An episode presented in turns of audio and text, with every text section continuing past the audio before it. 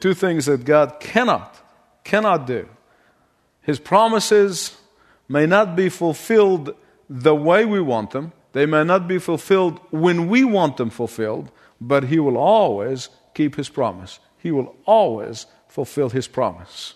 So, if you already haven't opened your Bibles, and it's 1 Kings chapter 18, but particularly I'm going to focus on verses 41 to 46. Those are very few verses, but they are loaded, loaded with teaching for each of us to know not only how to pray, but what to pray for. Because here you're going to find Elijah basically in a desperate situation again, clinging to the promises of God. Now, he's been growing, he's been walking with the Lord in intimacy, he's been developing. And somebody was asking me last night about how to walk by faith, and I explained, I said, faith is like a muscle. You exercise it, and it grows with exercise. If you go and you never lifted weight, and then you begin with picking up a hundred pound, and you start, well, you're going to do major damage to your body.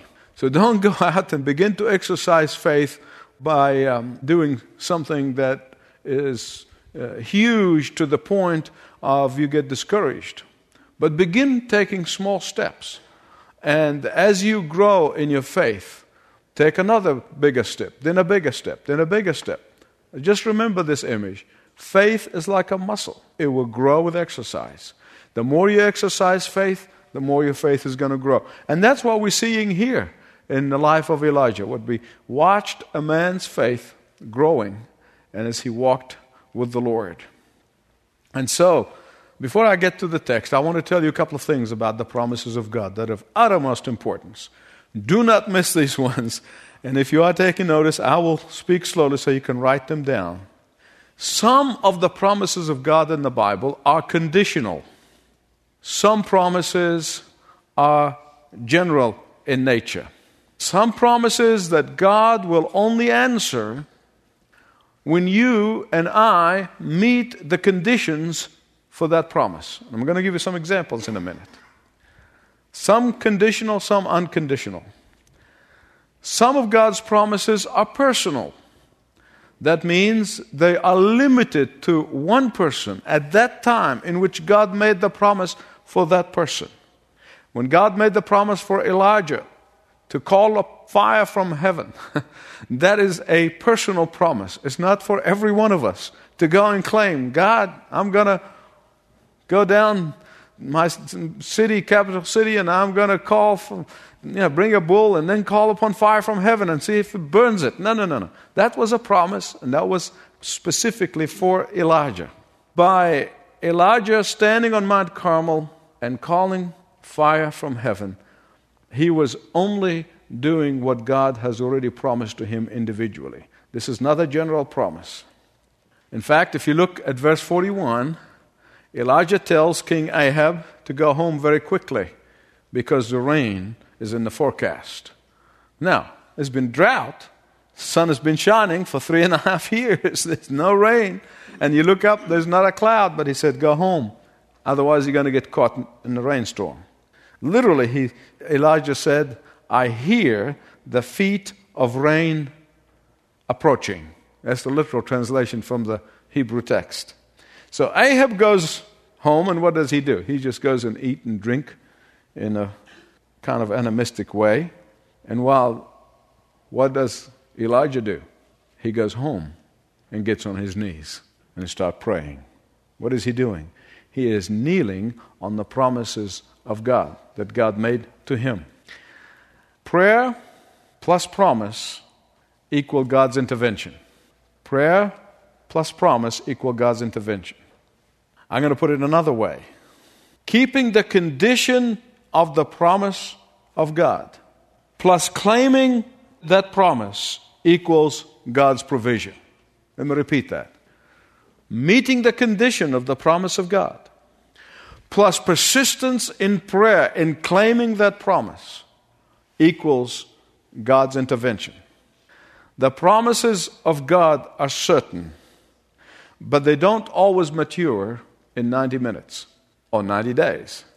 It has been said that God makes a promise, then faith believes it, hope anticipates it, patience quietly awaits it. Now I want to confess to you God makes promises, well, I'm okay with that. Keeping the condition of the promise, that's I'm okay with that too. Faith believes it, I'm okay with that. Hope anticipates it, well, it's a little bit of a stretch for me, but still I'm okay with that. But patience, that's not my strong suit. I'm going to confess that to you. I have a problem with patience. And I told the Lord the other day, I said, You've been trying to teach me patience, but I wish you hurry up. so, what kind of promise does God make to Elijah regarding the rain? Well, do you remember the very first text that I shared with you? What book was it from? James. And it was conditional promise. When Elijah was at Zarephath with the widow, God said to him, Go and show yourself to Ahab. In fact, that is verse 1 of chapter 18. He said, Go and show yourself to Ahab. Now, God has been hiding him. now He said, It's time for you to go and show up and look at Ahab in the eye. And God said, If you do that, I'll bring rain. This is the conditional promise. Elijah keep his promise? Well, let's look at it. Remember, it had not rained for three and a half years. Three and a half years. It's an incredible drought time. But then Elijah's obedience was going to be conditioned to the fulfillment of the promise. And as you read chapter 18, you're going to notice, I mean, the king, King Ahab, has been looking for this guy, Elijah, for all this time. And of course, as the drought worsened, he got mad and angry, and he couldn't wait to kill the guy. But God says to him, verse 1 of chapter 18, He says, Go and show yourself to Ahab. That is the condition that you have to meet in order for me, God, had sent the rain. And there are so many promises in the scripture that are conditional promises. But I have discovered, and I've seen all across the globe, so many Christians who try to claim the promises of God without any intention on their part to meet the condition of the promise. The Bible said, Sow and you will reap. And what you sow, you will reap. Well, people want to reap without sowing. Uh, the Bible said, Give and it shall be given to you. Well, they want to be given without giving.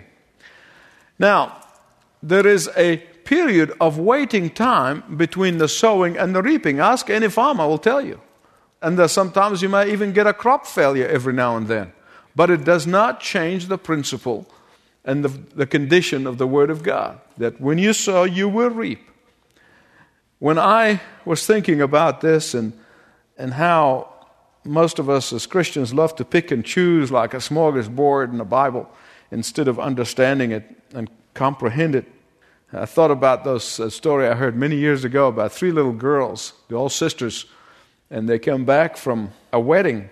And it was sort of the first wedding they've ever attended, and they were very impressed with the ceremony. So that when they came home, they decided to dress up and play wedding. And they assigned all the tasks, and one was the bride, and the other was the groom, and the other one was going to be the minister. And the minister asked, you know, and said, Do you take this man for richer or for poorer? and the little bride replied, For richer. Uh, but that's what we all want, isn't it? We want God to fulfill His promises to us without us meeting the conditions. Proverbs 3, 5, and 6 is a text that I used to teach when I drove carpool and our kids were little many years ago. And I'll take them to school in the car. I used to get them to memorize one verse at a time, one verse a week. Actually, they knew I got them as captive audience but not only that, they also need, needed to remember that their allowance you know, will not be given until they memorize those texts. And still talk about that now. And uh, trust in the Lord with all your heart and lean not upon your own understanding. In all your ways acknowledge Him, and He shall direct your path. That was one of the, one of the very first verses that I taught them uh, to memorize Proverbs 3, 5, and 6. But you see, that is a conditional promise. If you commit your ways to the Lord, then He will bring it to pass. And so many promises that it would take me a long time to go through the conditional promises and show you in the scripture that it is of vital importance to remember when you're praying for something that is claiming the promise of God, be sure that you are keeping the condition of the promise. But if I'm going to pilot my own ship and I'm going to run my life and then call upon God only when I'm in trouble and ask for God to bless me, I have not met the conditions. If you commit your ways, He will direct your path. I'll give you another example. 1 John 1 9. And unfortunately, I counseled enough people to see how light they take these conditional promises. I remember one time, a number of years ago, I was counseling a man who was in absolute disarray in his life and carnality and sin. And, and he said, It doesn't matter. You know, every time I sin, I just dial 119. I said, What is that? He said, 1 John 1 9. Uh, 1 John 1 9, I said, All right, if we confess our sins, He is faithful and just to forgive us our sins. So he was basically using the grace of God as license to sin. And he said, well, I just sinned. And go like, oh, God, well, you promised if I confess my sin, so here I am, I confess it. No, that's not what the text means. Lip confession without determination to change is cheap repentance, and that dishonors God. What God talking about, genuine, true confession that is going to lead to an inward change in one's life. Confession must, must include the decision to forsake. It's like Spurgeon used to say grace that does not change your life and your heart and your conduct is not the grace of God.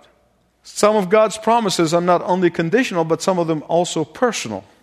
There are personal promises that are universal promises. This promise to Elijah was a personal promise made specific to one person for a definite period of time.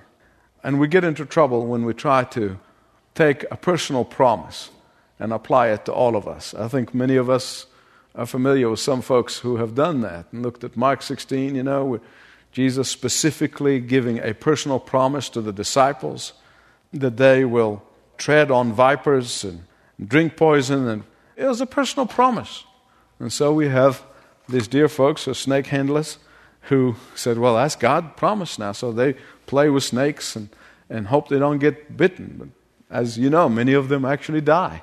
That's foolishness because they're taking a personal promise and applying it to themselves. And we often think we have to spend hours in prayer convincing God to bless us or bless what we're trying to accomplish without taking time to say, Lord, what is your will in my life? Give me your will in, in my life so that when I pray, I am seeking your working in my life. Whenever you align your will with the will of God, whenever you align your obedience with the promises of God, God will answer. He will answer because He obligated Himself. Whenever you fulfill the condition of the promise, you can safely claim the promise, and the promise will be fulfilled. If you're spending many nights on the side of the bed instead of sleeping in it and asking God to give you something, save yourself the time and energy and begin by asking God, What is it that you want me to have? And then pray for the very thing that God will communicate to your heart. So, after the encounter with the prophets of Baal, look at the difference. Ahab sees the same miracle, fire coming from heaven, takes the sacrifice, burns the wet wood. He saw the same miracle that Elijah saw. But Ahab went into his house to eat and drink. So the Bible said, while Elijah went to kneel on the promises of God, to cling to the promises of God. Both men saw the same supernatural work of God. Both saw the power of God manifested. Both have experienced the greatest supernatural intervention of God since the book of Exodus. But one went in a brutish, animalistic way to eat and drink, and the other, in humility, went before God, clinging to the promises of God. You know, people say that if you see more miracles, that we'll believe. People see miracles and they still don't believe. And Jesus told us. This is obviously something had happened in history. We don't know about, but he did, about the rich man and Lazarus. And he was telling us about what's happening beyond the curtain of this life. And this conversation that has taken place where the rich man was in agony in hell, became an evangelist immediately and said, Father Abraham, send Lazarus. If he rises from the dead, my brothers are going to believe, and no one come here and suffer this torment with me. And Abraham said, Son, if they don't believe the prophets, the law and the prophets, if they don't believe the Old Testament, if they don't believe the Bible, even if Lazarus is raised from the dead, they're not going to believe it. So when Elijah went up to pray, he was praying specifically. Make note here specific prayer. Some alert person, if you already have read the passage and, and you kind of on the ball, you would say, Well, wait a minute, Michael, wait a minute. There's no prayer recorded in this passage. well, you're right. If you caught that one, you're exactly right. There's no prayer recorded here in 1 Kings 18. But 800 years later, James tells us. Remember, the Holy Spirit is the author of the entire Bible, from Genesis to Revelation. It's the same author, different writers, same author. James tells us 800 years later, 517, he said, tells us what the prayer was.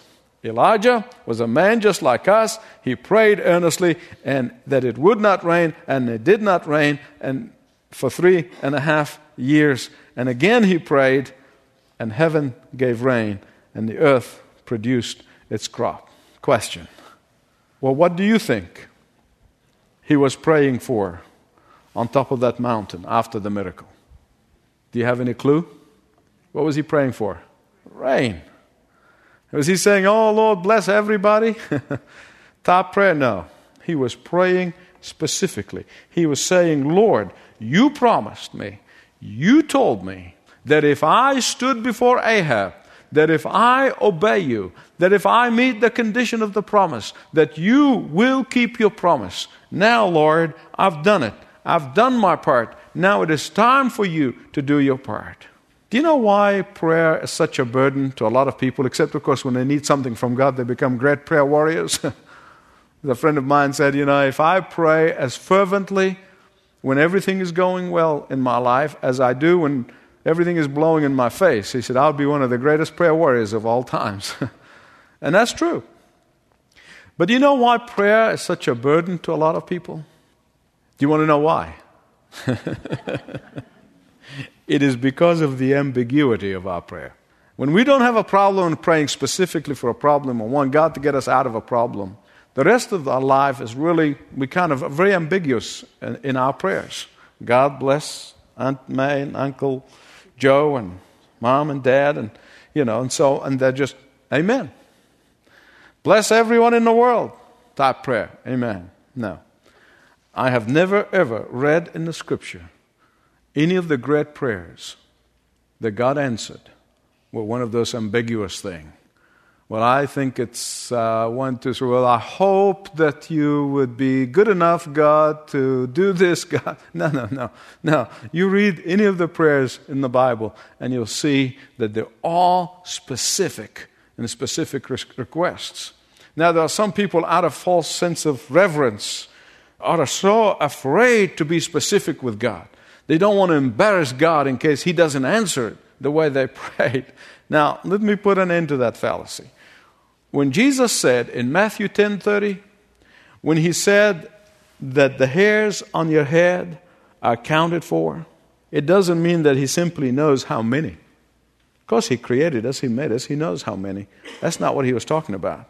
He was saying that all of them are numbered. And this morning, when you brushed your hair, God said, number 1,225 get caught in that brush, and it caught in the brush. And one hair came out. That's how they not only numbered, but not one of them got caught in the brush this morning as you brushed your hair. Well, some of us have uh, don't have that problem. Um, God bless you. I, uh, I think it's great. Um, it's like a friend of mine said, you know, some people want to waste the hormones on their hair. That's fine. But, But God does not, that not a single hair in your head that falls out, and you're caught in a hairbrush or in a comb this morning, that He did not know. Which one? And you know, my wife and I had the joy of experiencing incredible answers to prayer when we came to agree in agreement many times. When we come together in total agreement for what we know is the will of God, when we know it is glorifying to God, when we know it is in obedience to God, we have seen instant answers to prayer in such a way that only God gets the glory. I've seen incredible answers to prayer again and again. And when the answers come, it's always bold, it's clear, it's specific. And Elijah prayed specifically, but he also prayed obediently. He prayed clinging to, to the promises of God, he prayed kneeling on the promises of God. And Jesus often taught us that it's not the length of prayer, it is not the language of prayer, it is not the posture of prayer. Those are not important to him, but it is the persistence in prayer. And he gives us several examples, several parables. I find preaching on patience and persistence very difficult. Do you know why? Because it convicts me. I come under conviction of my own words because persistence and patience are not one of my strong suits. But I seldom uh, give a message on any subject unless I allow it to penetrate deep in my heart. And here in Luke 18, Jesus tells us about a woman who persisted, although was an ungodly judge that she was asking to vindicate her.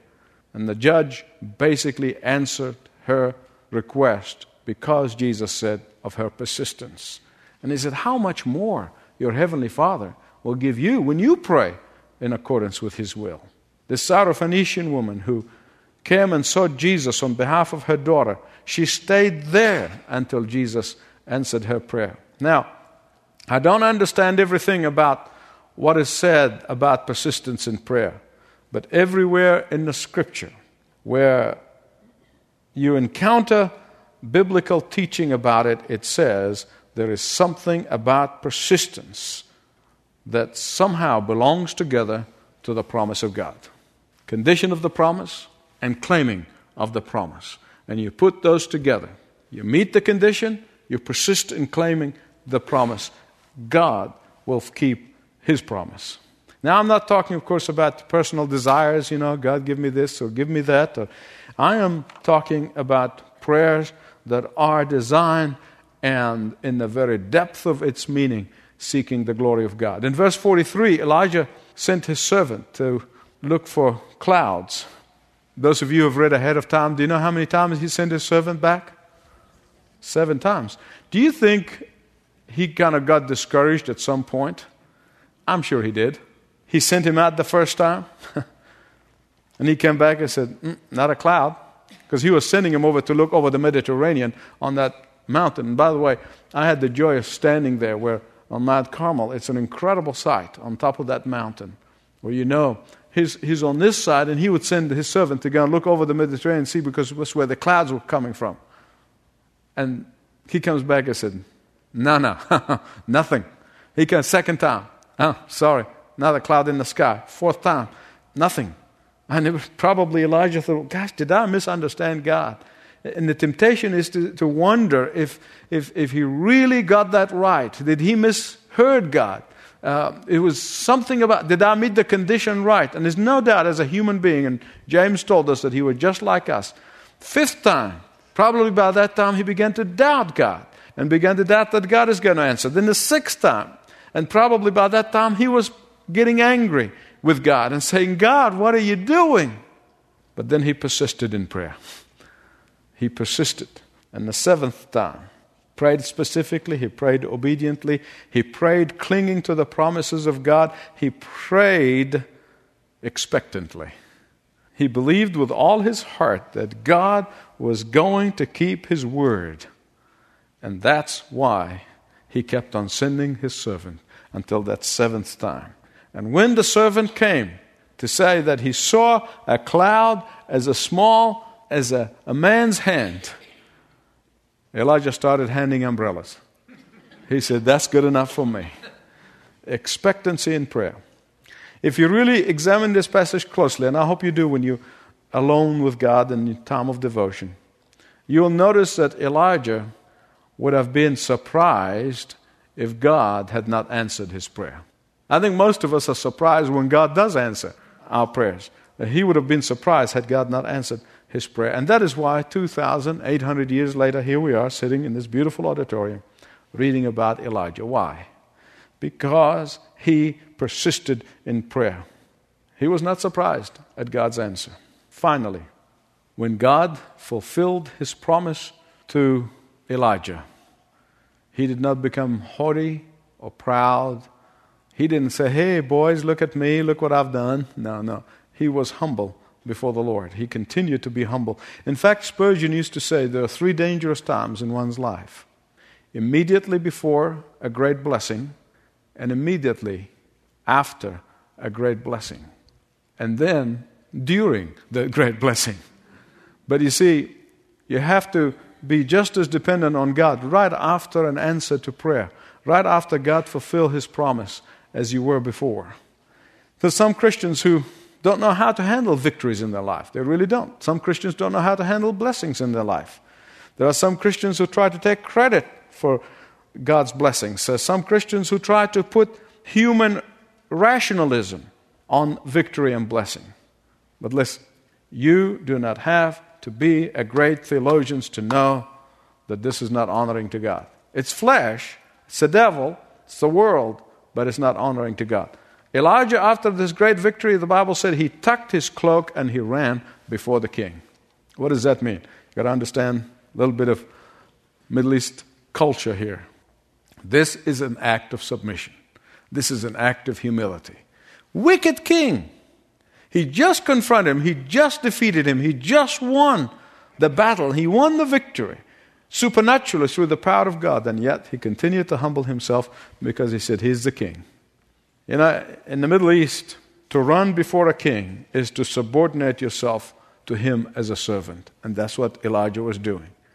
Man, after that great victory, he would Hey, Ahab, you're out. I'm in. but that's not what he said. I'm sure he would have, would have probably tempted to do it, but he didn't. Why? Because Elijah was adamant that everybody must know that this great act was God's act, not his own. Not his own. Let me ask you this as I conclude. What are you doing with the conditional promises of God? Are you refusing to keep the condition?